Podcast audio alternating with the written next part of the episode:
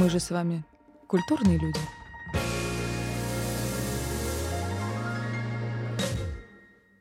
Привет! Это «Культурные люди». Культурно-разговорный подкаст для тех, кто не хочет одичать. Меня зовут Ольга, я продюсер и филолог. Здесь, вместе с людьми различных творческих профессий, мы разговариваем о том, как в новой реальности сохранить себя и свой уровень культуры.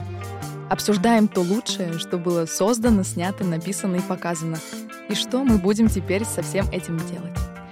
Присоединяйтесь, ведь мы же с вами культурные люди.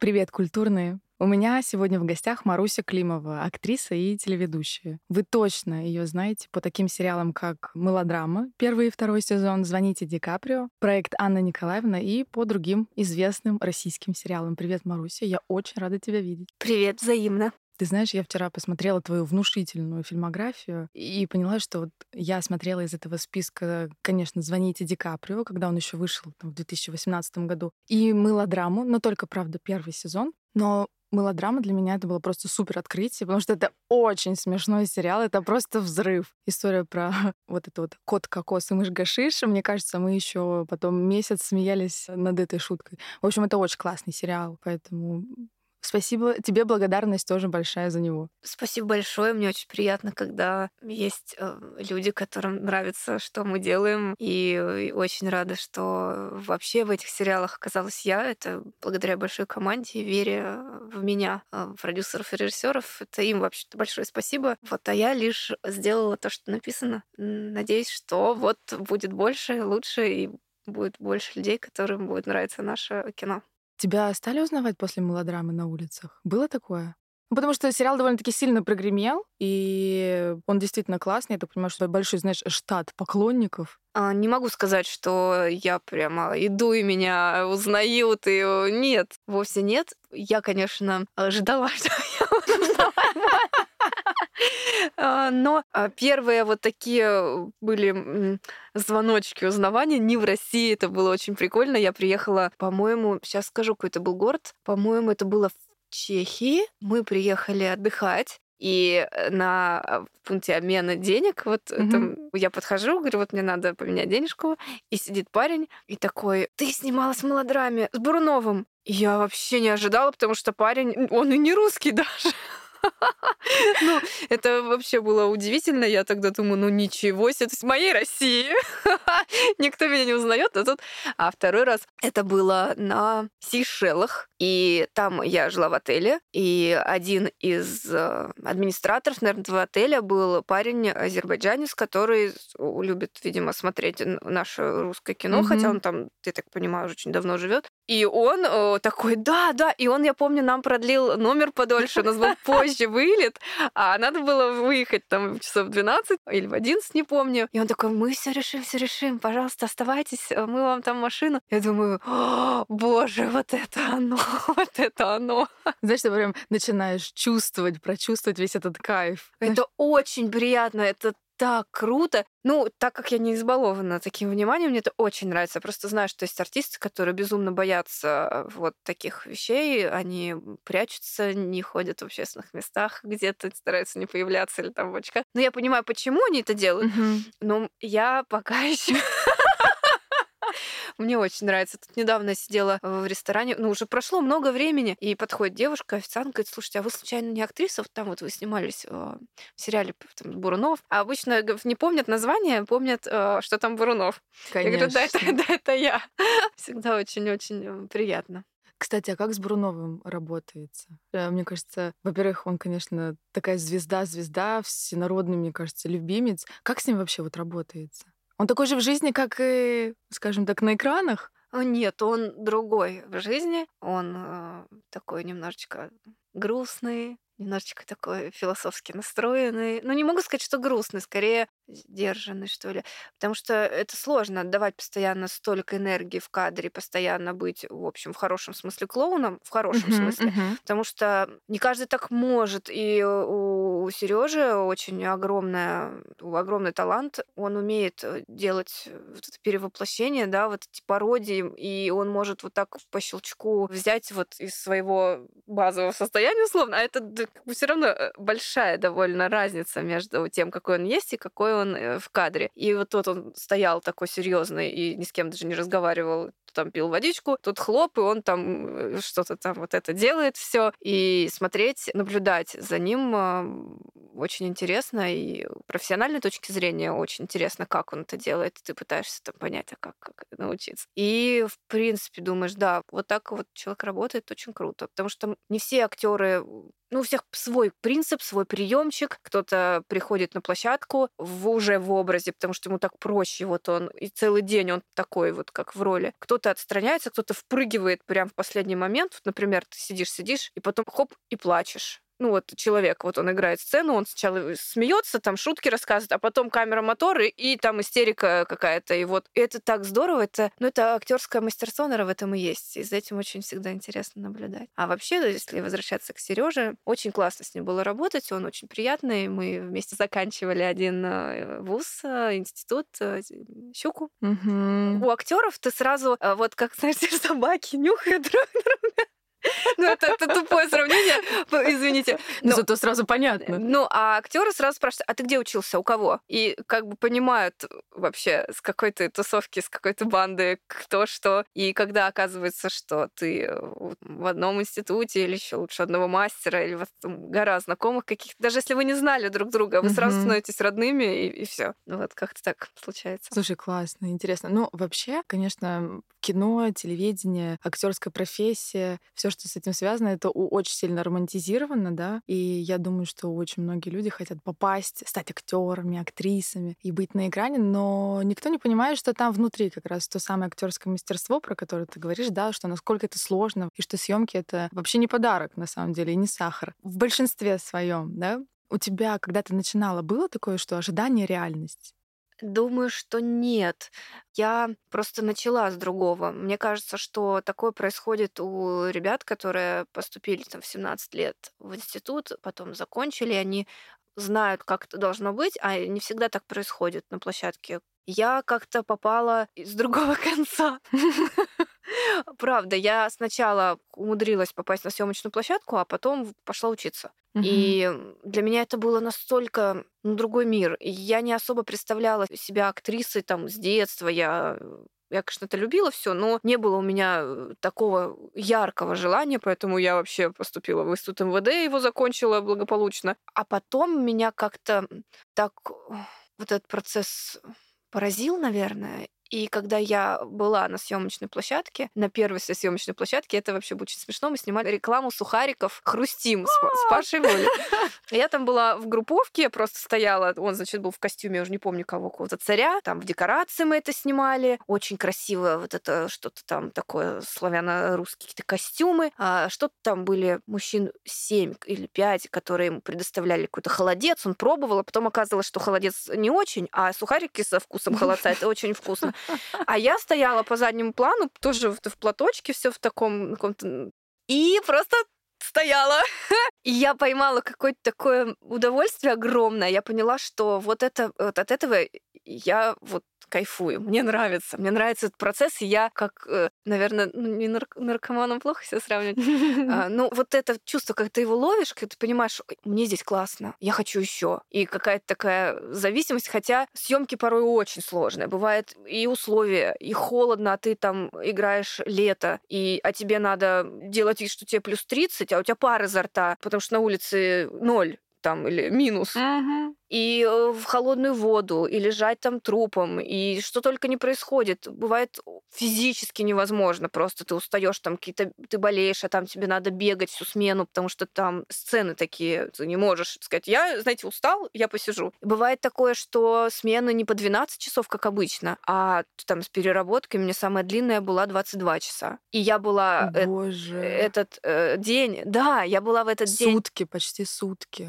Ну, это работают все, это же не только актеры. Актеры все равно у них есть возможность там выдохнуть, а вся группа. И это большой такой организм, который работает на пределе своих возможностей порой. Ну, наверное, это очень сильно сближает, и, наверное, это в этом и есть какой-то вот кайф. Если ты уже киношник, то ты все пропал.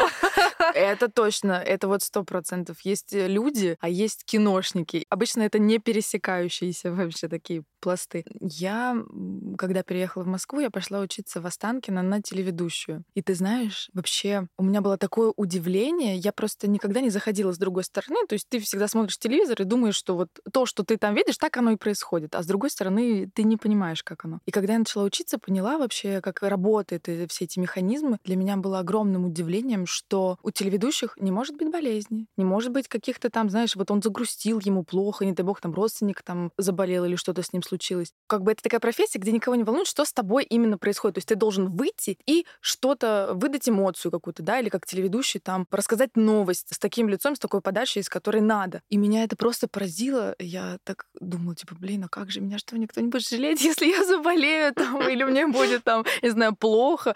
Нет, вот все, ты вышел, и ты уже работаешь для людей, скажем так, на вот эту картинку. Действительно, тогда я очень сильно была поражена. Ну да, это так и есть.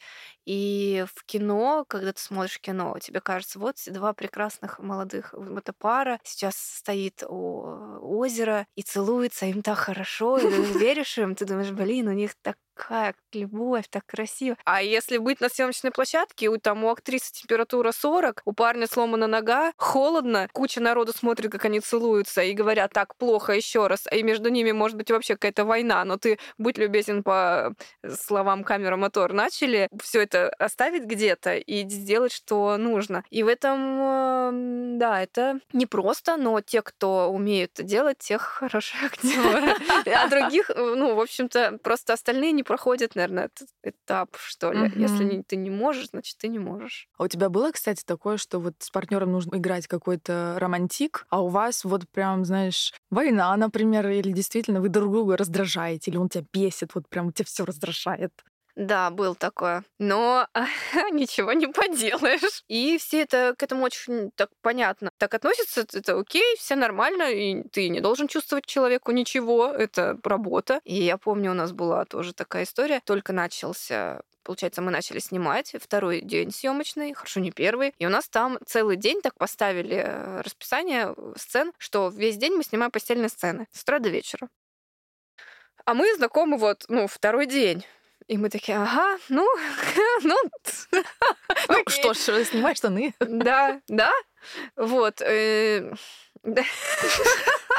но это вроде э, так как-то все звучит странно, но когда ты там, когда ты на съемочной площадке просто делаешь работу, никто не думает о чем-то. Просто надо правильно лечь, нужно правильно сказать текст. Тебе не до того, чтобы размышлять, а насколько тебе будет сейчас вообще комфортно с этим человеком целоваться. Да все равно, давайте просто это сделаем. Время идет, а свет уходит. Быстрее давайте. Так, текст опять не сказали. Ой, тут сползло вот это. Э, бум в кадре. 200 человек на тебя смотрят сверху. Ну, и ты просто это уже делаешь, и уже абсолютно наплевать, как, как ты относишься относишься к партнеру. Нет, ну ты просто делаешь работу. Вот удивительно тоже, но я тебя очень хорошо понимаю, потому что мой замечательный друг, э, режиссер и сценарист Женя Колядинцев год назад позвал меня сниматься в своем веб-сериале. И он мне звонит и говорит, слушай, ты знаешь, мы никак не можем найти актрису, ну вот все не получается у нас, не получается. Ну там по каким-то причинам, говорит, может, ты попробуешь. И я говорю, ну давай. А потом он так молчит и говорит, ну там единственное,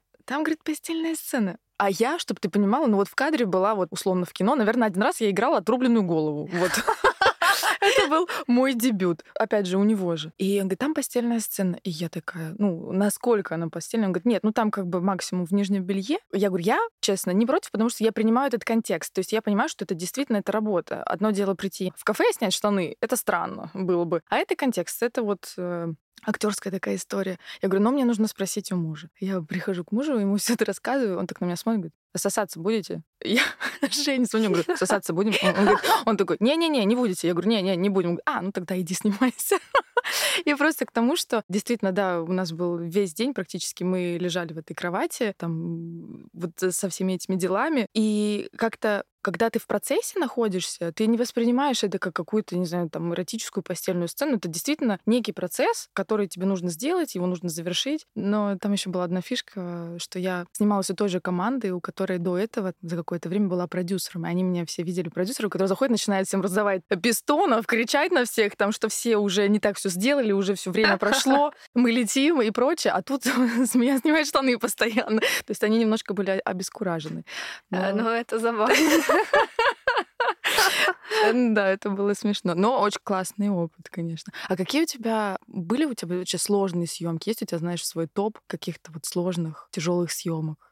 Да, а, недавно мы закончили проект, который должен выйти, я надеюсь, в этом году, ну, если не случится в следующем. Это 16-серийная драма про взросление трех девчонок. Они приезжают из деревни, это 70-е, приезжают работать на фабрике, устраиваются на фабрику предельщицами. И это такое жизнеописание про то, как их судьбы там сплетаются и uh-huh. расплетаются, и заканчивается все довольно большим таким промежутком, развалом Советского Союза 90-е годы. То есть это вот такое 30-летнее жизнеописание вот, вот этих вот девочек. И мы там играли разный возраст, как началось с 17, а заканчивали с 40 э, вот там с чем-то. И по сюжету моя героиня уже взрослая, у нее дочка, и в какой-то момент ну, у нее такая сложная очень судьба. Дочка от одного мужчины, а встречается она с другим. Она замечает, что как-то этот мужчина смотрит на дочь странно. И очень переживает за нее. Она знает, что этот мужик может быть таким uh-huh. не особо правильным. И, в общем, не, не буду там так э, рассказывать все. В какой-то момент она убивает свою дочь случайно. Она приходит домой к, к этому мужчине, она знает, что дочка там, и она, предполагая худшее, хочет его вот в аффекте вот этом а, застрелить, случайно убивает дочь. И после после того, как она понимает, что она сделала, она пытается убить себя из ружья. Это было очень сложная смена, наверное, самая сложная в моей жизни, потому что, во-первых, сложно играть возраст, когда тебе еще не 40, у тебя там 16-летняя дочь, а у тебя нет детей. Ты... Я, конечно, знаю, как я могу себе это представить, но у меня не было такого в жизни. Боже упаси, такое же в жизни было. И просто эмоционально сложно, помимо всего того, что это нужно сыграть и сделать правдиво, потому что если ты это делаешь как-то не так, это чувствуется моментально. Плюс помнить, что тебе ты старше, что это твоя дочь, что у тебя еще в руках, э, пусть не заряженные ну, вот настоящими патронами, но все равно там есть порох, этот э, ружье, в которое ты должен, ну, которое просто можно случайно там задеть оператора или еще mm-hmm. что-то, потому что там пороховые газы-то вылетают, там огонь, ну, вот как положено при выстреле. И это все делать, э, для меня это был просто такой денечек. И это все надо держать. Ты одно дело, когда эта эмоция у тебя в жизни возникла, ты ее пережил и пошел mm-hmm. дальше. А тут ты должен 12 часов это концентрировать и бесконечно, бесконечно прогонять ту ситуацию, бесконечно убивать свою дочь, mm-hmm. потом ее оплакивать, потом пытаться убить себя. И технически это все сложно, потому что там еще надо было мне навести э, на себя ружье, оно здоровое, представить его к шее, чтобы выстрелить, выстрелить и не до конца. А потом там взрывается посадка. Это mm-hmm. такие специальные оборудование пиротехническое, которое показывает, что там рано, там кровь идет. Как бы ты же не себя нереально стреляешь. И там стоит оператор, э, вот этот вот техник, который нажимает на кнопочку в момент, когда я должна стрелять, чтобы... Э, ну, в общем, это очень сложно координированная еще система. И когда в тебе, у тебя в голове просто миллион задач, и еще ты должен отпустить себя и сыграть так, вот, чтобы это было по-настоящему, это сложно. Я потом два дня вообще спала, потому что мне надо было восстановиться. Я очень очень-очень сильно в это погрузилась. Из этого, когда выходишь, ты немножко не в себе. А до этого мы тоже этот же сериал, и в нем, пожалуй, прям такой самый высокорейтинговый вот этот вот топчик э, с таких тяжелых да, историй. Там э, мы снимали про деревенский аборт. Что такое деревенский аборт? Это когда женщина приходит к какой-то бабке, и бабка там что-то делает. Угу. И моя героиня, мы там жили как раз у, у вот такой вот женщины в доме, и она случайно зашла в момент, когда та скажем так, условно делает операцию. Да, и она меня привлекла. Ну, так получилось, что говорит, помогай, она умирает, и там очень сложно там было все. И очень натурально вот это мы делали там с этими всеми оборудованием, со всем прочим. Много кровищи. Ну, ты, понятно, что это не настоящая кровь, она даже съедобная она, киношная. Но когда ты в этом всем это очень сложно. И как будто я раз 20 это пережила, и тоже мне нужно было время прийти в себя. Но это такие истории погружения из-за того, что это очень долго, потому что снимаешь очень много дублей. Так-то э, на экране, наверное, это не будет так чувствоваться, как я чувствовала себя вот в моменте съемок. Но мы там наревелись все, мы вышли все в высопухшими лицами, потому что ну, и сцена очень сложная. Она еще и не только про само действие, сколько про героиню, про меня, как это там у нее увязывается с ее прошлым. В общем, такое себе, конечно. Но это позволяет тебе прожить э, какие-то сильные эмоции, не, не касаясь их в реальной mm-hmm. жизни. Ты можешь это сделать, ты можешь из этого выйти, но с тобой этого не было. Но в основном, конечно, случается события какие-то сложные, очень съемки, очень сложно, все, все устают, но это вспоминается каким-то какой-то, наверное, такой светлой грустью, радостью. Вот у меня однажды была история очень... Для меня тогда не веселая, но она вот сейчас я расскажу, она довольно смешная. Мы снимали в Турции сериал про лето, про то, как э, молодые пары приехали отдыхать в Турцию в all-inclusive отель. Снимали, когда же это было? По-моему, это было в мае. В мае еще было холодно. А, или в марте, или в мае. Не помню. По-моему, в мае. Ну, в общем, там еще был не сезон, и там э, было довольно прохладно. Снимали мы в основном ранним утром, потому что там дальше выходили гости, и чтобы как-то не мешать отдыху, у нас был такой вот график. И я помню, на улице было плюс 10, а нужно плюс 30, мы в летних платьях, и там такая сцена, нужно, моя героиня бежит на партнера, он мужа моего играл, и толкает его, сбивает э, в бассейн, мы падаем в бассейн, ну и, в общем, так весело, все классно. И вроде оно в кино, я смотрела, оно абсолютно, ну и упало, и упали, ну что, лето же, хорошо, освежились. А тогда было холодно, еще в море никто не купался, бассейны тоже особо не пользовались э, спросом, единственный был бассейн, он был подогреваемый водой теплый. И так договорились, что мы будем в этот бассейн. Я говорю, ну, без проблем, вообще легко. Снимаем, значит, э, вот уже близится э, эта сцена, ко мне подходит директор площадки и говорит, слушай, знаешь что, как тебе сказать? В общем, ну ты в холодный прыгнешь? Я говорю, нет. А что а с теплым случилось? Ну ты знаешь, а вот прямо сейчас, вот, вот прям вот сейчас, туда а,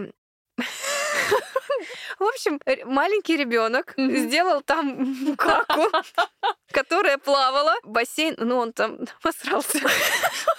Бассейн. Как я обожаю такие истории. И э, бассейн, конечно, закрыли, и ну, ну, естественно, воду нужно вычищ... слить. Вычищать. Да. И это случилось вот прям за 20 минут до того, как нам это надо снимать. Не раньше, не позже. И они говорят, ну, прыгать в холодный. Я говорю, слушайте, да я не хочу прыгать в холодный, он холодный, там никого нет, там ни, ни одна собака не купается. И они, ну, нам это надо снять, как хочешь. Ну и все, и принесли мне стакан коньяка. О, ну ты единственный, единственное, мне кажется, что может согреть в точно в такой момент. Э, и все, и я падала в холодный бассейн, дубль был один, конечно, но мы сняли, вот такая история. Хотя и самое смешное, что я много раз была в отелях, много раз, и ни разу никогда не слышала, чтобы в бассейн насрал ребенок. Но когда мне надо было э, сниматься, это случилось. Это просто ты очень фартовая. Да. Просто везучая. Я вообще подумала, что, ну, знаете, вот про, вообще давно говорят, что к деньгам. Это к деньгам. Поэтому я к этому отнеслась философски, посмеялись. Э, э, слушай, это правда забавная история, что касается, а, что касается холода. Ты смотрела сериал «Молодой папа»? Да. Слушай, то ли в первом, то ли во втором сезоне там есть история с проходкой, когда он в своих секси-трусиках идет по пляжу, да, да, да, да, он да. весь такой намазанный. Значит, девчонки играют в волейбол, и потом, через какое-то время в соцсети я видела, как это снимается. Ты не видела? Нет ну, там идет такой бэкстейдж, он действительно идет по этому помосту в одних трусах, а рядом вся команда в пуховиках, шапках, пуховики, причем с меховой, такой вот этой, с меховой на капюшоне вот этой обивкой. В общем, они все закутанные, как на Северном полюсе. Там ветер фигачит, он идет в трусах. Просто и девчонки играют в волейбол в купальниках. Я думаю, Вот не знаю, хотела ли бы я когда-нибудь быть актрисой? Не уверена, не уверена. Вот у меня такое было много раз, честно говоря. Конечно, я э, не молодой папа, и с Аргентиной не снималась. Но в трусах приходится работать часто, когда рядом все в пуховиках. У меня таких историй много. Я помню, меня даже обманули. Мы снимали в доме вообще по сценарию, по сюжету. Там происходит так. Я играла девушку легкого поведения, значит, я устроила там э, для мужчины, Мгм. потом пошла в душ, и пока я была в душе, его убили, и потом я вижу, что он мертвый, весь в кровище лежит. А в этом доме был бассейн. И они сказали, ну некрасиво в душе, зачем, когда есть бассейн, ты давай красиво проплывешь, там это все. Мгм. Я говорю, ну ладно. Ну и все, и жду, когда там, значит, сцена. Они говорят, ну вот, вот бассейн, ты туда по начали прыгнешь. Я говорю, вода теплая, да? Нормально.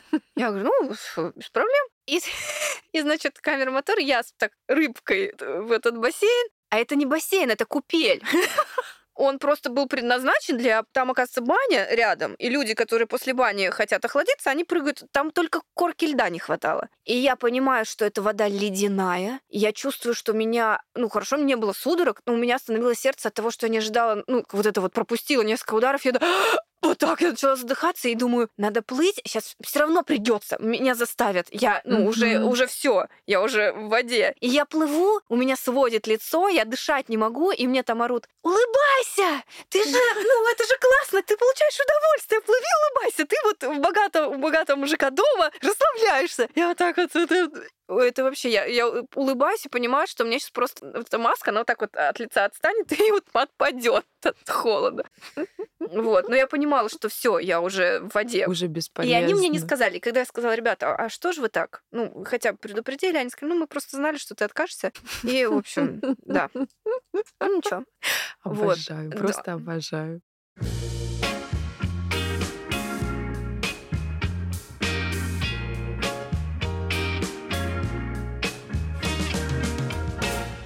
Какой у тебя вообще свой э, самый любимый проект из тех, в которых ты участвовал? Есть у тебя вот тот, который тебе особенно дорог, твоему сердцу?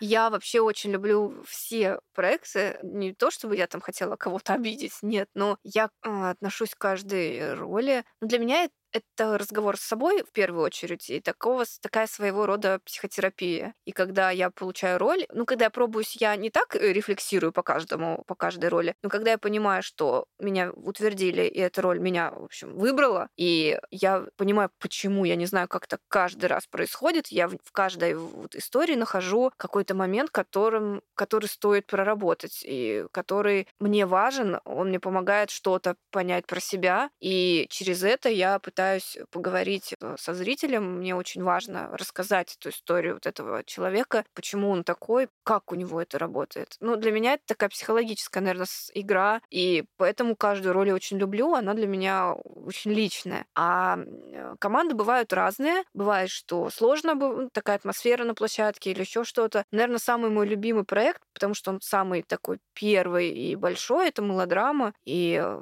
это такая моя, что ли, история, и как-то там все сложилось, и я его люблю больше всех. Кот, кокос и мышка шиш. Ну, простите. Кокос и веселый кот, да. Слушай, а по поводу, кстати, психотерапии, я с тобой абсолютно согласна. Мы недавно с друзьями были в театре, смотрели постановку Чапаев и пустота. Диденко поставил. И там первый акт. Ребята выходят, но они начинают играть на музыкальных инструментах. И в какой-то момент это начинается такая вакханалия. То есть они трясутся, кто-то падает, катается по полу, они кричат. А я так сижу и смотрю и понимаю, что, боже мой, это же великолепная телесная проработка. Просто люди платят огромные деньги, чтобы сходить к специалисту, вот так же потрястись, подрыгаться, покричать, попеть. А здесь вот э, ребята, актеры просто проходят ее вот на сцене. Это действительно так. Да, вообще актерство это в целом-то про разговор с собой. И ты должен знать себя очень хорошо, чтобы, во-первых, показать какую-то эмоцию, потому что если ты сам не знаешь, откуда она тебе берется, как ты ее продемонстрируешь, как ты покажешь. И все-таки актеры ближе к детям, потому что очень много тренингов и очень много эмоциональной какой-то подвижности. Ты просто должен это уметь, иначе ты не сможешь вот так легко выпрыгивать и впрыгивать и разные эмоции выдавать. Это все равно тренируется. И вот этим нужно владеть. Поэтому все вот эти телесные вещи, они очень сильно помогают актеру вообще себя понять и понять, где у него что живет, как, какая эмоция, откуда, и это э, быть свободным, это самое наверное, главное, вот, так, вот в таком смысле. А есть у тебя какая-то своя, знаешь, личная формула успеха? То есть, чтобы стать успешной актрисой, нужно... Формулы нет, но я бы сказала так, чтобы стать успешной актрисой, нужно ничего не бояться и идти слушать интуицию, наверное, так. Потому что очень много на пути встречается сомнений, прежде всего к себе, в себе. И ты иногда ставишь себе рамки, которые тебе кажется ставит общество, хотя да нет такого. Ты просто боишься лишний раз, сам себя цензурируешь, сам себя ограничиваешь. Ну, потому что тебе так вот, вот так тебе кажется. И вот эти рамки очень многим не позволяют шагнуть куда-то дальше. Я не знаю, как у кого работает. Вообще секрета успеха вот такого и нет. Это же вообще черт его знает, как это работает. Это нужно оказаться в нужном месте, в нужное время, в какой-то момент сказать «да». А в какой-то момент сказать «нет». В какой-то момент сказать «нет». Абсолютно верно. И как это у всех это так по-разному. Наверное, поэтому и э, каждый ищет свой путь сам. Нет этой таблетки. На, мол, вот возьми, и все получится. Да, или формула, как Е равно МЦ квадрат, что вот так сделай, и точно так будет. А как тебе кажется, насколько вообще важен талант? То есть в том плане, что, знаешь, бывают очень талантливые, одаренные люди, но которые, к сожалению, не добиваются успеха талант э, важен наравне с работоспособностью и с адекватностью. Потому что бывают очень талантливые э, люди, очень, но они сложные в плане коммуникаций. И все-таки кино это по большому счету бизнес. По угу. большому счету это не про творчество, а про процесс, про ну, про работу, ты, ты должен выполнять какие-то вещи. И помимо этого ты должен быть достаточно профессиональным, чтобы это все сыграть. Ты можешь быть вообще э, абсолютно бесталанным человеком, но ты можешь, у тебя очень большой опыт и большой объем инструментов вот этих актерских, прикладных, что ты можешь просто выдавать стабильно там высокий или там выше среднего уровень, и ты будешь на расхват, и все будет тебе хорошо. Конечно, когда ты одаренный, крутой, талантливый, и плюс у тебя еще есть эта организационная своя личная какая-то вот эта структура внутри, тогда у тебя вообще все сложилось, тогда все шикарно. Но, опять же, самое главное, мне кажется, это работоспособность и адекватность, потому что я очень часто слышу какие-то такие разговоры про то, что да, этот человек классный, он сыграет, но мы с ним не сможем работать. Очень сложно. Может устроить что-то или там проспать, или подставить как-то другим способом, потому что, ну вот, и mm-hmm. лучше, лучше будут работать с человеком, который предсказуемый, ну, в плане того, что он точно придет, точно сделает, и все. И чаще всего предпочтут человека адекватного, удобного, чем суперталантливого, но непредсказуемого. Да, это как на пороховой бочке, не знаю, что от него ждать. Это очень хорошая тема. Я помню, что давно еще, когда я работала в офисе, я занималась организацией мероприятий и делала корпоративы для своего коллектива. И вот каждый раз вставал вопрос, какого артиста звать. И я прекрасно помню, у нас один из топ-менеджеров любил Гарика Сукачева, но это такой непредсказуемый артист. Ну, то есть нам сразу менеджеры сказали, что он, вы заплатите, но он может не приехать. Или может приехать, но не выйти. Или mm-hmm. может выйти, но не, не выдать то, что, скажем так, было ранее заявлено. И, конечно же, мы всегда делали выбор в пользу тех артистов, которые точно, ну, как бы не подведут, условно. Вот. Да. да, это очень важно. У меня была такая история, я не буду называть этого артиста, угу. я его э, уважаю, но однажды у меня была история, когда я еще не переехала в Москву, я из Дальнего Востока, с Хабаровска, и одно время я занималась в модельной школе, почему-то считала, что я классная модель. вот. И у нас там был конкурс красоты, э, что-то там из Дальнего Востока какого-то года, я не помню, довольно большое мероприятие, мероприятие «Мисс Дальний Восток» — это целый регион, это даже не «Мисс Хабаровск», это этап в конкурсе, который потом вот переливается в «Мисс э, Россия». Угу. И э, там было большое количество участниц, э, очень много репетиций, очень много туда было вложено сил, денег и всего. Это прям шоу-шоу. Здоровый у нас там есть на Дальнем Востоке Платинум Арена. Это такой спортивный комплекс, один из самых больших в России. То есть это все вот было вот так. Пригласили этого артиста провести это мероприятие, заплатили ему много денег, естественно. И в день, когда нужно ему было просто его провести, а там не так уж и сложно. Ты просто называешь фамилии девочек, и они стоят, и все. Он был не в кондиции. Его э, не могли поднять, потом его еле вывели. Он перепутал все имена. И мне было очень грустно, потому что я не ожидала, что такое. А я его очень любила, он был mm-hmm. очень э, на тот момент популярен, очень. Угу. И я подумала, как так можно? Ну, ну что, неужели для москвичей Дальний Восток это совсем такая жопа мира, что можно угу. приехать и, и вот так? А для нас это было важно. И даже это не какой-то корпоратив, это огромное мероприятие. Вот, и я тогда так подумала, хм, интересно, как так человек может себе просто позволить. Ну, я не знаю, что там с ним произошло, почему так вот так случилось, что он...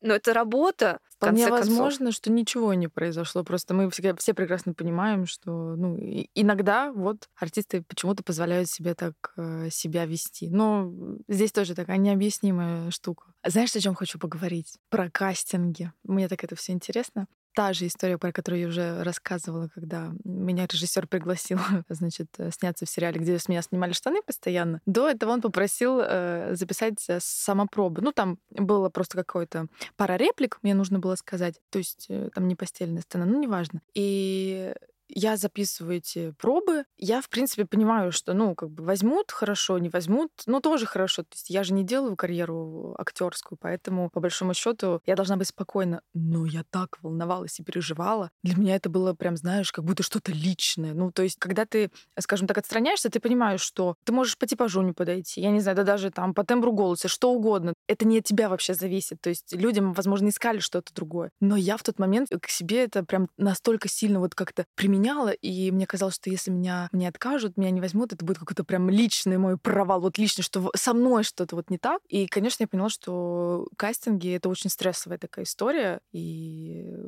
вот как ты с... вообще, ты стрессуешь, не стрессуешь? Если да, как ты с этим справляешься? Как ты первый раз вообще пришла на кастинг? Ой, кастинги, да.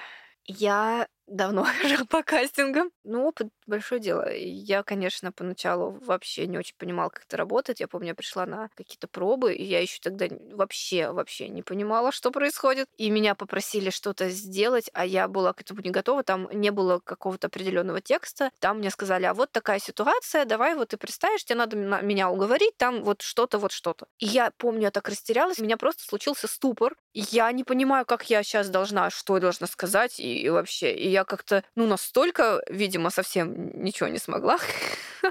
Я вышла, и они такие, ну что, да не, удаляют. Ну, как бы тут все понятно. Мне было очень плохо. Это вот то чувство, когда как будто ты э, разделся, а тебе сказали, ой, у тебя вообще все не то, посмотрите, у нее все не то. Это очень-очень ранит, потому что ты, ты это какой-то очень, да, вот мне кажется, голым иногда стоять проще, чем лохануться в момент проб. Я не знаю. Но это было начало. Потом я вообще подумала, что мне надо очень нравиться этим ребятам, чтобы они меня захотели взять. И тут меня вообще несло иногда. Я могла прийти и сказать, вот, я сделала вот это, давайте еще вот этот вариант, а давайте еще запишу. А вообще, вы знаете, я могу колесо, я вам могу колесо сейчас показать.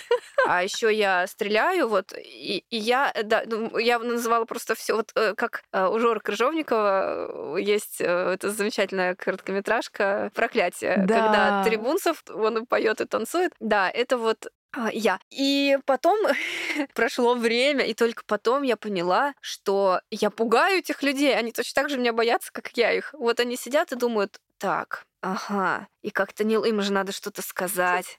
И они смотрят уже 25-го человека. И этот человек очень хочет им понравиться. Это видно. Ну, им хочется закрыться, наоборот, чтобы просто сделай уйди. Сделай уйди. И э, вот это вот взаимная неловкость. Mm-hmm. Но когда ты не понимаешь этого, ты заходишь, ты не чувствуешь, тогда все, наверное, происходит не очень. Но когда вы понимаете, что вы пришли поработать, ты не про то, что я пришла вам понравиться, возьмите меня, а просто мы сейчас вместе на той стороне, э, там, как правило, режиссер, кастинг-директор, продюсер. Мы пришли все сейчас сделать работу. И как, насколько хорошо мы ее сделаем, настолько будет э, классным результат. Потому что они же тоже ищут. Они угу. не знают наверняка. Если есть кастинг, значит ищут. Потому что если точно знают, то обычно приглашают артиста и все. Так тоже бывает. Там пишут под кого-то или хотят видеть этого, или там смотрят между этим и этим. А когда ты вот пробуешься, значит, ты от тебя ждут какого-то предложения изображения, какой-то краски, какого-то, ну, чтобы они сказали, да, да, вот это мы хотим. И это произойдет тогда, когда все будут делать свою работу. Мы будем на равных. Не они начальники, а ты подчиненный. Не ты пришел, я такой классный артист, очень, возьмите меня. И, ну, или просто посмотрите, какой я вообще.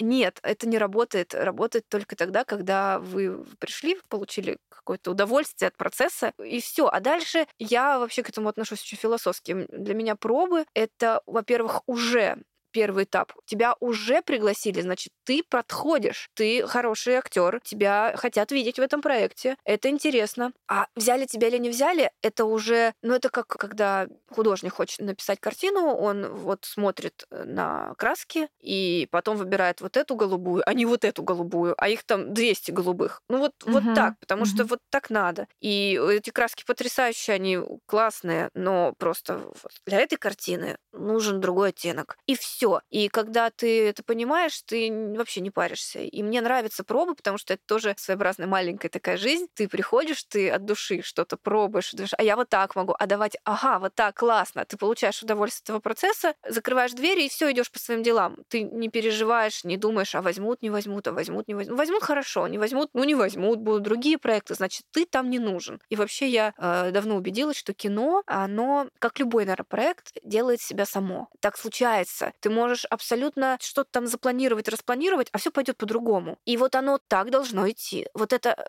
случается всегда артистов точно так же выбирают, и там локации точно так же. И бывает такое, что ты должен был сниматься в солнечную погоду, а ливанул дождь, и вот это получается потому что кино, оно живое, и оно само себя создает. Бывает такое, что ты случайно где-то по коридору шел, сказали, да, вот, а давай ты, вот мы тебя ждали. А бывает так, что 200 тысяч человек попробовали, и все никак найти никого не могут. А потом вдруг подружка режиссера ему пишет в Инстаграме, говорит, слушай, а там пошли кофе пить. Он говорит, а давай ты попробуешь. Ну, например. Да, конечно, конечно. Поэтому это такое все живое, такое... Э, тут не надо быть зацикленным на продуктивность. Вот я сделал, 10 а, из 10 меня не взяли, я плохой, все, мне надо уходить с профессии. Да нет же, это просто про процесс, а, про творчества, пробы. Мне очень нравятся пробы, и это возможность, даже если ты не подходишь, просто что-то на эту тему поразмышлять, что-то про это поговорить, и, возможно, в тебе увидеть совершенно другого персонажа, и на следующий проект тебя позовут, потому что скажут, а вот, вот она, да, она подходит. Вот сейчас эта красочка подошла к нашему пейзажу. Вот и все. Ты так классно все это объяснила с такими метафорами. Да, мне тоже кажется, что кино это, конечно, химия, а местами даже, знаешь, алхимия, когда ты не знаешь, что получится. Да. Оно действительно само там что-то где-то щелкнуло, и удивительная абсолютно история.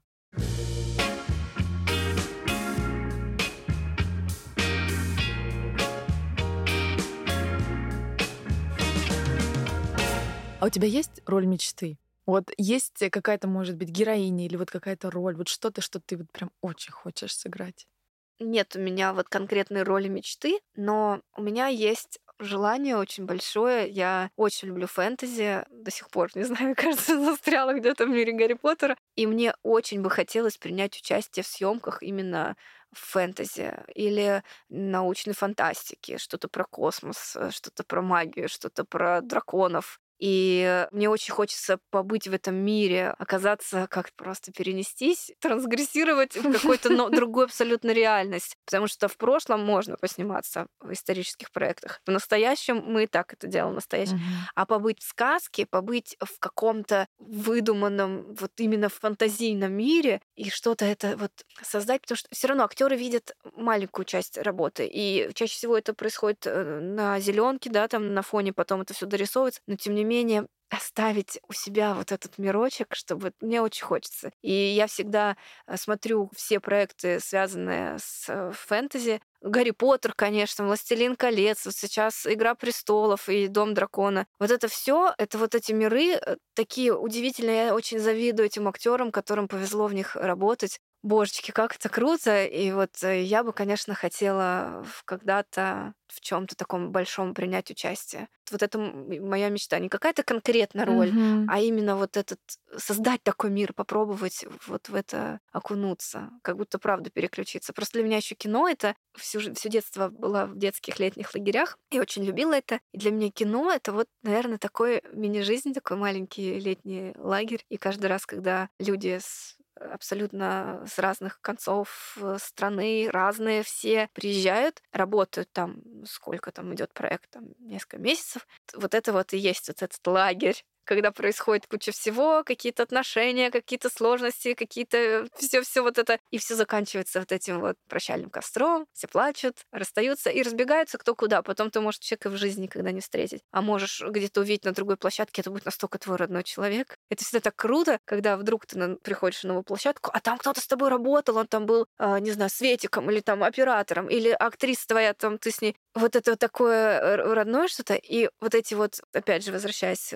к желанию сняться фэнтези. Мне кажется, это было бы такое крутое приключение. Это вот такой бы был крутой детский лагерь.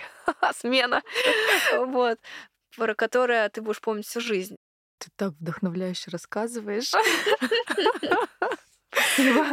Просто вообще, знаешь, аж э, будоражит, и хочется тоже попробовать. Ну, это на самом деле очень круто, что действительно у тебя такое отношение, потому что э, я на это все смотрю с продюсерской точки зрения. Для меня это, скорее всего, одна такая большая, знаешь, проблема, проблема которую нужно решить. И я хотела бы я тоже так относиться, но у меня пока не получается. Ты сказала про Гарри Поттера, и знаешь, что я подумала? Обожаю Гарри Поттера, кстати, здесь с тобой абсолютно солидарна вообще, вообще, вообще. Это просто навсегда в моем сердце. Гарри Поттер, вот Дэниел Редклифф, да, я не могу назвать его актером одной роли, потому что он очень хорошо вышел из этого амплуа. Но бывает же такое, что человек снимается вот в какой-то знаковой, например, в каком-то знаковом сериале или фильме, у которого там тоже несколько, скажем так, серий. Он становится заложником этого вот амплуа. Как э, актеру выходить? Э, нет ли у тебя такого, знаешь, э, страха, что, например, тебя что-то предложат, вот какой-то сериал, ну, я не знаю, с чем сравнить, там, например, там, как «Друзья», да, и ты станешь вот актрисой одной роли. Нет такого?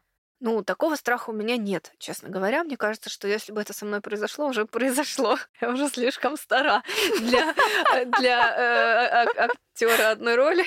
Вообще, это сложный вопрос. Актеру всегда сложно, попади он в такую историю, выходить. Это очень сложно. И я знаю актрису, не буду uh-huh. называть, которая снимается в сериале, который уже очень-очень много лет идет, и она очень бы хотела, она хорошая актриса. Она ушла из этого сериала, попробовала где-то еще поработать, но из-за того, что она лицо канала, она бесконечно снимается, ее просто нигде не брали. И она вернулась, потому uh-huh. что и, продолжать сейчас э, там сниматься. Это грустно. Вообще, э, хочу сказать, что я, когда только начинала, я очень завидовала этим ребятам, и я очень хотела, чтобы меня... Да, возьмите меня куда-то, снимайте вечно, что это очень хорошо. Во-первых, ты постоянно с работой, постоянно с деньгами, это важно, как ни крути. Mm, конечно, конечно. Чем сидеть и ждать один проект в год, ты сидишь там полгода, и ничего у тебя нет, потом случается там три съемочных дня. Ну уж лучше быть э, постоянно занятым артистом одной роли. Так, если уж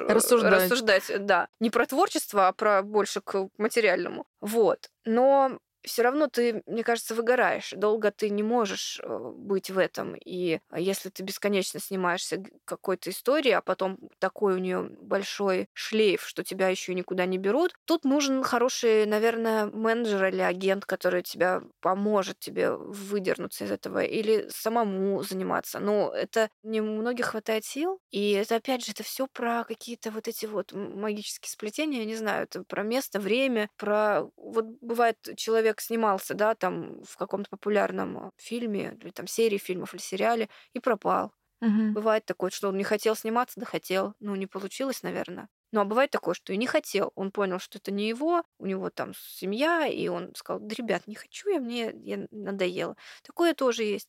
Но, как правило, люди, которые хотят быть в профессии, они будут в профессии. Потому что самое важное в нашем киномире, я не про театр, я про кино, это стабильность. Если ты хочешь работать, ты постоянно готов, постоянно ходишь на пробу, так или иначе тебя какая-то роль найдет. Потому что если ты сегодня хочешь, завтра не хочешь, потом ты сидишь несколько лет, ждешь после успешной роли, что тебя позовут на супер успешную другую роль. Или там, например, молодые артисты выходят из института, и они играли главные роли в театре, угу и их расхватали потом. Агент у них нашелся, и они классно там работают в театре. Но не случается кино, они, они все ждут, что их позовут в Анну Каренину там, на главную роль, на ну что-то, что-то. Великие будут их снимать. Бывает такое, а бывает, чаще всего не бывает. И чаще всего нужно просто идти и делать. И вот, например, а, как я не вставлю в свою историю в пример, у каждого Мгм. свой путь. Ну, например, я, чтобы попасть в мелодраму, я же тоже не пришла случайно на кастинг, и мне сказали, о, классно, ты подходишь. Не так было. Я помню, я снималась везде, где я могла найти любые съемки. Тогда был такой сайт, не знаю, сейчас он существует или нет, так в Мадасе, кажется. Там выкладывались какие-то пробы, какие-то кастинги очень-очень не к великому кино, совершенно далеко от великого кино. Какие-то там ролики, ну, что-то такое, какие-то рекламки за 3 рубля. И я там постоянно отправляла свои резюме, везде ходила, и э, как-то я снималась, меня позвала девушка, а, это была Вика Май, такая кастинг-директор э, есть. Она тогда занималась кастингами для... Что же это было? Это был какой-то образовательный ролик, вот, это был презентационный ролик для какой-то какой-то корпоративной истории. И мне нужно было просто с парнем постоять. В свадебном платье я была, а он в костюме. Ну, что-то про преемственность поколений, какая-то хрень. Молча там Мгм. постоять, по-моему, за тысячу рублей. Вот. И все, я постояла. Потом прошло много лет, и вот эта же девушка Вика, а все мы, естественно, начинаем с чего-то, какой-то растем. Она работала в э, Legio Felix Production, который э, занимается вот сейчас, э, вот Илья Куликов, его создатель, и Мылодрама, в общем, это их проект. Она работ... стала работать там кастинг-директором. Они снимали полицейский с Рублевки. И в какой-то момент она, видимо, перебрала всю эту базу уже там на первый сезон. Там хватило других артистов, кого она знала близко. А на второй сезон она копнула, видимо, и докопалась до... Глубже. Глубже до тех вот, кто ее когда-то где-то с ней работал, и позвала меня на роль проститутки. Без пропыта было, просто она показала фотографии Илье Куликову, который снимал этот проект. И он выбрал там, наверное, из какого-то количества, тыкнул пальцем, ну вот эти. У меня было два слова текста, что-то там «Меня зовут Марфа, и поддержи отечественного производителя». А потом э, мы надували презервативы, и они летали. Мгм. Вот, ну, очень все. Были мы в белье, и мне сказали, будешь в белье сниматься? Я сказала, «Пф, конечно. И мы познакомились так вот на площадке с Ильей, подружились. Очень как-то так было классно. Потом меня позвали туда еще раз, потом я снималась в сериале «Учителя» этого же продакшена. А потом меня позвали в мелодраму. Ну, то есть это огромный путь от сняться просто постоять до главной роли. Это вот цепочка, она такая. И если бы я отказалась тогда за рубль э, сходить, Постоять. постоять, я бы просто в нее не попала. Это про то, что два правила. Ни от чего не отказывайся. Ну, нет, где-то надо, но в основном.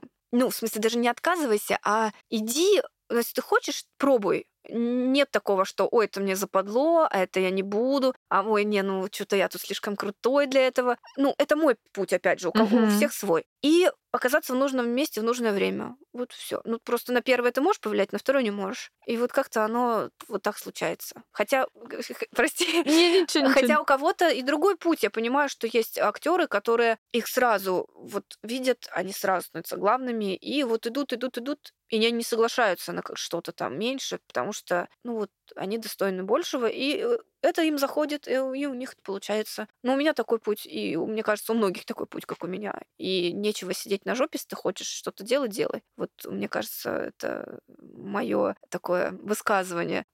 Делай, что должно, и будь, что будет. Вот как-то так. Сто процентов, конечно. Я с тобой абсолютно согласна. А по поводу роли, ты сказал про роль проститутки. И ты знаешь, если вдруг когда-нибудь меня бы еще позвали сниматься, я бы с огромным удовольствием сыграла роль проститутки.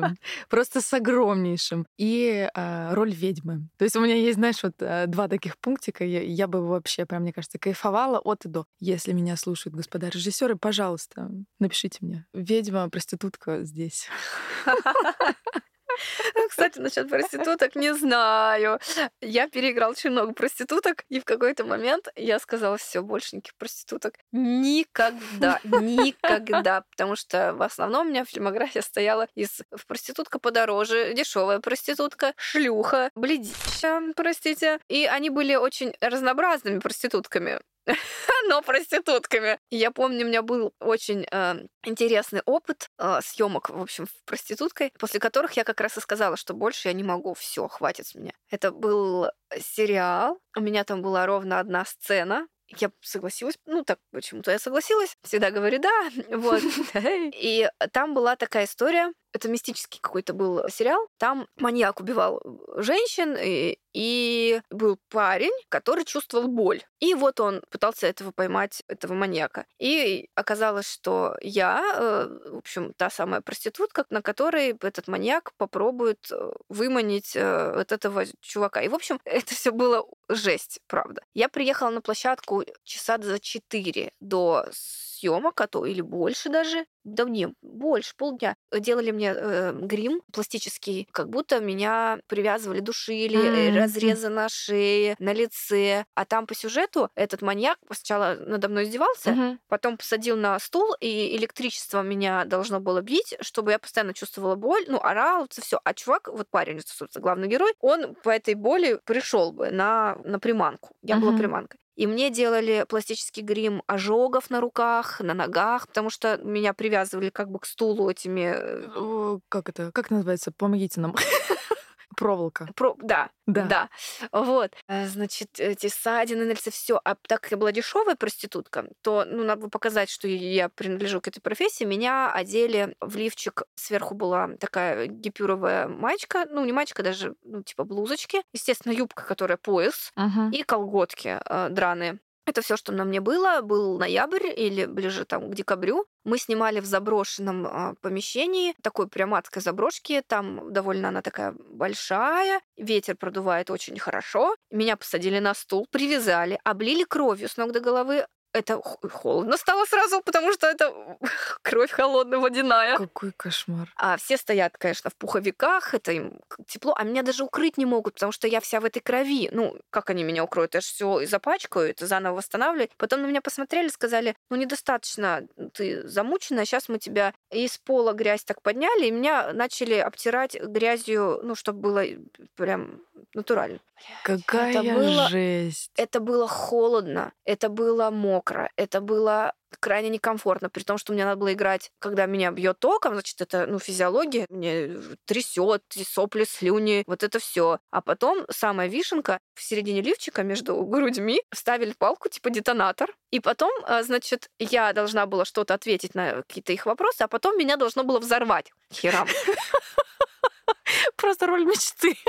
Да. И когда вот это мы снимали, ну, достаточно долго, я должна была плакать, и я это очень талантливо делала, в основном потому, что я думала, блин, зачем я тут нахожусь? Боже, как мне себя жалко. Что я тут делаю? Почему я? Зачем, Маша, ты согласилась? Это же просто ужас. Я замерзла страшно, а меня не укрыть, ничего. Мне как привязали, так я должна была сидеть. Я пошевелиться не могу. А там это же долго, это же процесс. Такой план, секой план. Ой, у нас тут камера, и тут у нас меняем карту, а звук, что-то там со звуком, ну, как обычно. Да. И вот на продуваемая, продуваемая всеми ветрами, мокрая, грязная, вся в этом пластическом гриме, уставшая. Я сидела, чтобы сказать, а потом эту сцену вообще так резанули, я ее нашла, там вообще очень смешно. Ты серьезно? Да, там только взрыв.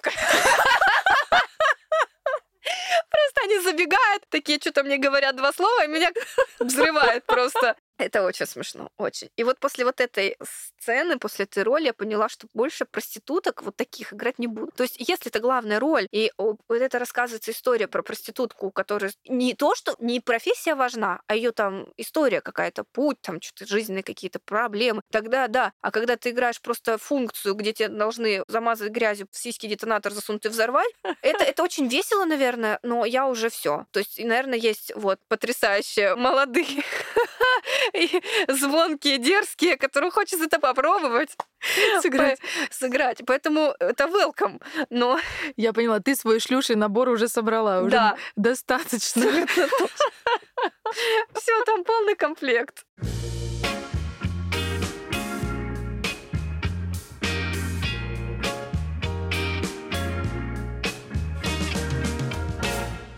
У меня есть рубрика «Три вопроса от продюсера». Готовься. Так. Вопрос — ситуация. Тебе предлагают два проекта. В одном проекте, сразу уточню, по рейтингу они плюс-минус одинаковые, ну то есть. Но в одном проекте большой гонорар, классный, прям такой жирный, сочный, замечательный. Но режиссер просто тиран, ужас. Ну вот просто вообще седые волосы. А второй проект, гонорар прям, ну, очень маленький, ну, прям ниже плинтуса, но режиссер душка, команда замечательная, и, скажем так, ты понимаешь, что стресса там будет меньше. Что ты выберешь? Я выберу тот материал, который мне будет интересней. Хорошо. Ну, э, это главное. Все-таки режиссеры могут поменять в момент съемок. Жирный гонорар плюс классный режиссер, да еще и потрясающая роль. Это будет вообще бинго. Блин, ты меня сделала. Ну, хорошо. А если и там, и там материал хороший, тебе нравится? Какой будет ближе? Все-таки я рассказываю историю, и для меня важнее это. Нет, деньги это важно, конечно, Мгм. важно. Но если у меня не будет работы, я соглашусь сначала на тот, который там где там мало денег, а потом случится большой, я и на этот соглашусь. А если они вместе, я постараюсь их поженить. Как-то сделать так, что я рыбку съем. Вот. Не удался мой продюсерский вопрос, понимаешь? Не, не- не получилось тебя поймать. Ну ладно, хорошо. В принципе, да, я тебя понимаю. Тогда следующий вопрос. Ты можешь дать какие-то рекомендации начинающим актерам? Вот прям они отучились, да, и выходят вот в это открытое море, плавание, да, актерское. Есть э, какие-то рекомендации, может быть, советы, которые ты могла бы уже дать с точки зрения, с высоты своего опыта? Да, советы есть. Во-первых, быть на виду. Это важно, чтобы тебя видели. Потому что если ты не на виду, значит, тебя не существует. Молодой актер должен себя как-то заявить. Пожалуйста, сейчас очень много возможностей. Ты можешь использовать запрещенные соцсети. Ты можешь снимать что-то свое. Это очень круто. Ты снимаешь, отправляешь сейчас куча разных фестивалей очень крутых, которые поддерживают дебютантов. Ты можешь о себе заявить что-то делай всегда, не жди. И, наверное, еще один главный совет — не пытайся понравиться. Будь собой и будь взрослым, потому что ты не ребенок, ты не приходишь понравиться или там, чтобы тебя там как-то по- погладили, пожалели, сказали, ой, ты мой хороший, самый лучший. Предлагай что-то, будь на равных, делай просто свою работу качественно, и все. Люди любят, когда без сентиментов. Ты просто приходишь и не занимаешь ничего время, ты просто сам делаешь как надо и уходишь. Вот это важно. Потому что время — это самое дорогое, и если ты начинаешь им злоупотреблять, таких просто не очень любят навязчивых людей. И, э, наверное, третье, но не потому что третье, а потому что оно тоже очень важное, нужно давать. Не брать, а давать. И если ты пришел, ты с позиции «а мне должны», «а почему меня не снимают», «а почему меня не зовут», «я, я, мне», «а вот кто-то работает, а я нет», ты все время будешь как бы попрошайкой. Таким э, психо... Это чувствуется. А когда у тебя есть что рассказать, что предложить, что дать, с тобой будет интересно.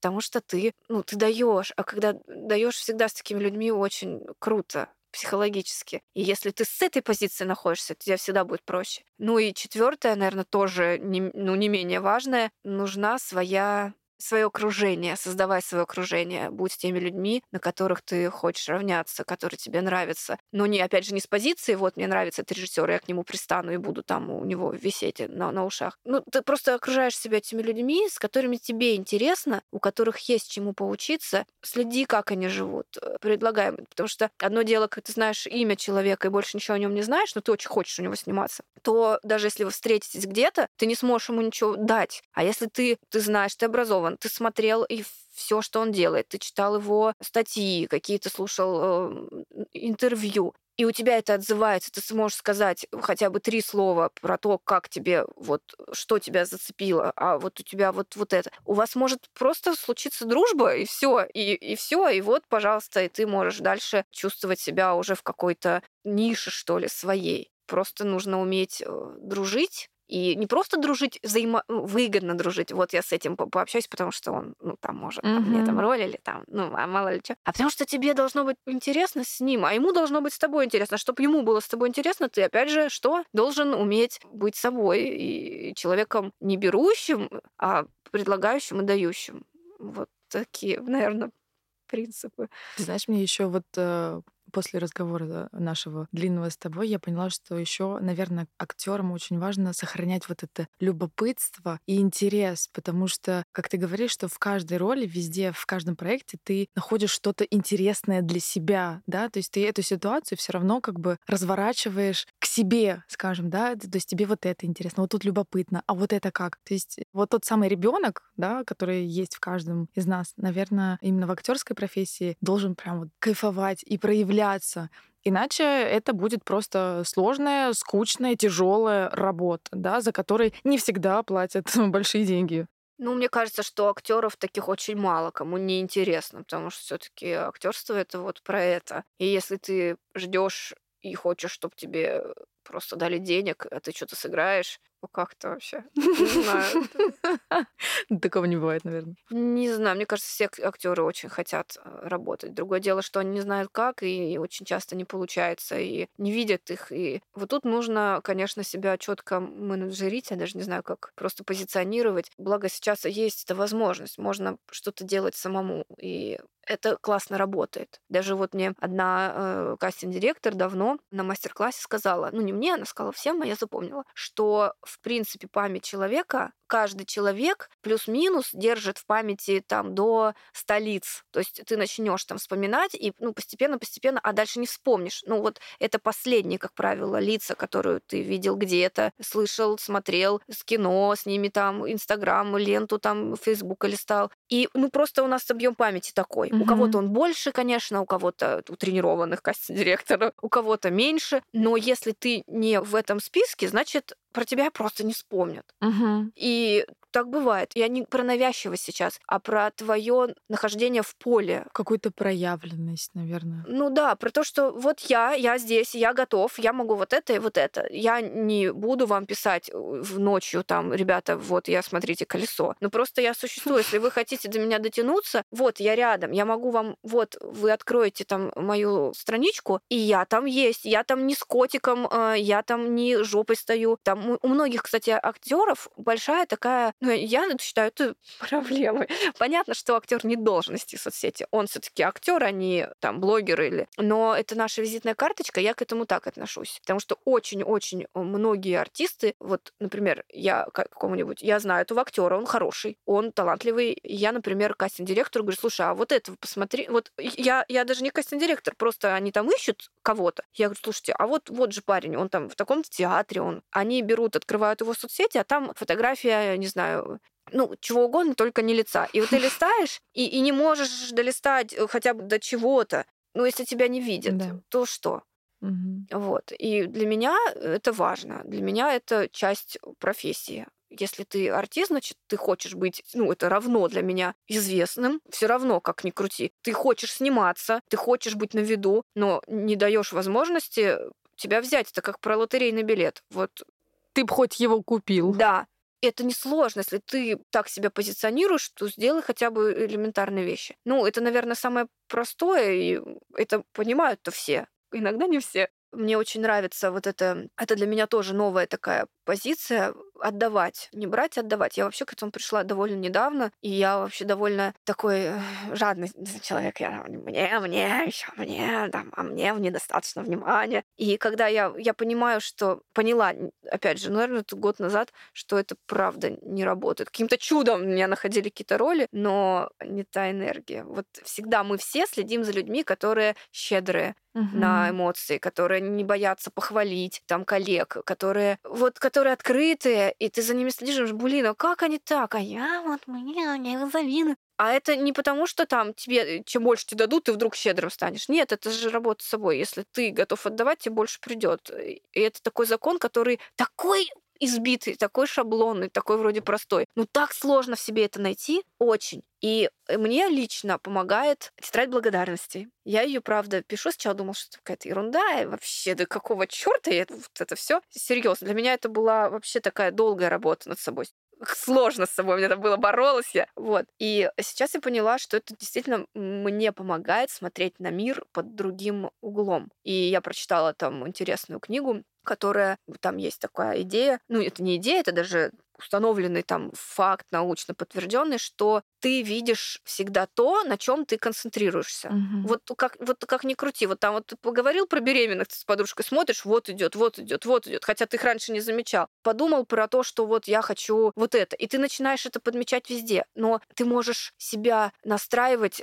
специально как бы, ну Угу. Оно будет работать. Если ты видишь счастье, то ты будешь видеть счастье. Если ты будешь видеть удачу, ну, то есть как бы вот у этих получилось, ой, как классно, что у них получилось. Ты будешь концентрироваться, я не знаю, как это работает, но это работает. Вот оно так и работает. А когда ты видишь только плохое, оно и замечаешь только плохое, оно всегда, всегда, всегда мир, в общем-то, не меняется, просто акцент сдвигается, а мозг тебе будет подкидывать то, на чем ты концентрируешься. Просто ты видишь это, но не замечаешь. Мы же много видим информации, просто мы ее не обрабатываем. А если у тебя угол смещен в сторону плохого, ты постоянно будешь думать, все плохо, опять у меня не получилось, опять я все там, все пошло по, по звезде. И... Хотя вот тут-то большой спектр того, что ты классный, тут, получается, это можешь, но тебя будет тянуть постоянно в это, mm-hmm. потому что ты, ну, концентрируешься только на этом. Ой, опять у меня там все э, плохо, тут меня опять не утвердили. И вот это, вот это, вот это будет тебя вот затаскивать, ты все время будешь в этом поле жить. И в какой-то момент я просто мне надоело, и даже очень вовремя у меня подружка Аня Котова, Дерябина актриса, она меня в свое время, в общем-то, она мне эту книжку подарила. Она сказала, ты ноешь много. И это было... Не ной.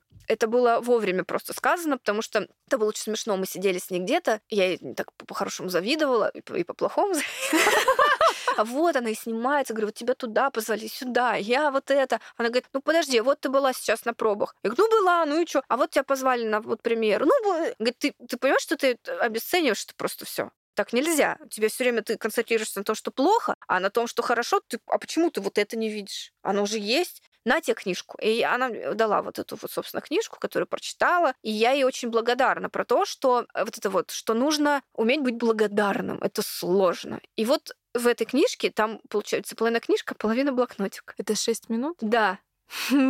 Да.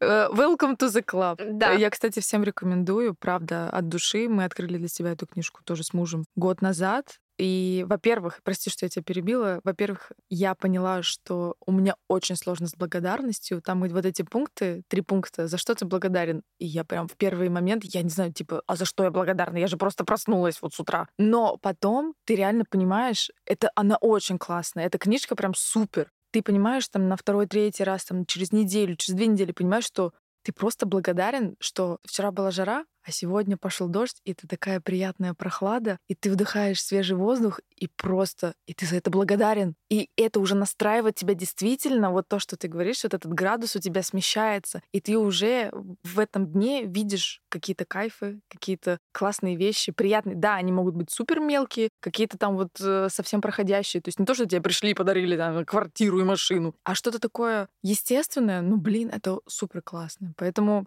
да, я тоже в этом клубе. Да, и вот я эту книжку, вот этот блокнотик дописала до конца. Сейчас у меня просто тетрадочка. Я выписываю семь благодарностей людям и вообще себе. И, ну, просто вот я благодарю этот день за семь у меня там пунктиков. А еще я, это я тоже где-то вычитала, второй колоночке, я пишу, за кого я радуюсь, потому что радоваться за кого-то тоже очень сложно как выяснилось, угу. что вот, например, э, у какой-то актрисы ее утвердили не меня, а ее. И по-хорошему радоваться тут нечего. Очень грустно все. Но я, например, очень часто такие вещи записываю, как э, я действительно радуюсь за коллегу. У нее получилось, для нее это очень важно, у нее будет работа, у нее будет возможность рассказать эту историю. Это очень круто. И это здорово, что с ней это произошло. Я за нее рада. И вот и семь вот таких пунктов, за кого я рада в данный момент. Потому что если ты не умеешь радоваться за других, то почему, кто тебе даст, ну, mm-hmm. вселенная просто скажет, ну ты ты не рад, вот этому не рад, этому не рад, ну и с тобой этого не произойдет тоже, угу. ну раз ты такой неблагодарный. И мне это очень помогает, а, как бы не банально это все звучало, я через это сделала большую работу над собой. Это круто, мне очень нравится. Супер, и мне очень нравится. Последний мой вопрос. Скажи, пожалуйста, если не актерская деятельность, то что? То ничего. Нет альтернатив. А, я уже много что пробовала. Я начала не с актерства. У меня были разные работы, и оперуполномоченного головного розыска, и я работала помощником депутата одно время, там по юридическим вопросам, а, чем только я не занималась. Я нашла это для себя, это для меня большое удовольствие. Это то, что делает меня живой, наверное чистый кайф, адреналин, я не знаю что. И мне это очень нравится. Ну, это вообще счастье найти. Именно вот искренне себе ответить на вопрос, что да, я занимаюсь тем, что мне нравится. И что ни дня на работе я не провожу как на работе. Я просто делаю то, что я люблю, и мне за это еще и платят. И это здорово. Вот. А если вдруг не актерская карьера, то где-то, наверное, что-то рядом. А, я сейчас пишу сценарий. Я, конечно, не сценарист и не буду заявлять, что я женец, дудец, вот это все. Да, да. А, но я пробую себя, и почему нет, может быть, как-то мне будет интересно заниматься этим тоже. Но на кино — моя любовь. Маруся, спасибо тебе огромное, огромная благодарность за этот разговор. Спасибо, было очень-очень интересно поболтать, и так э, легко и, не знаю, мне кажется, э, информативно очень. Мне кажется, классный выпуск получится. Спасибо тебе. Спасибо большое.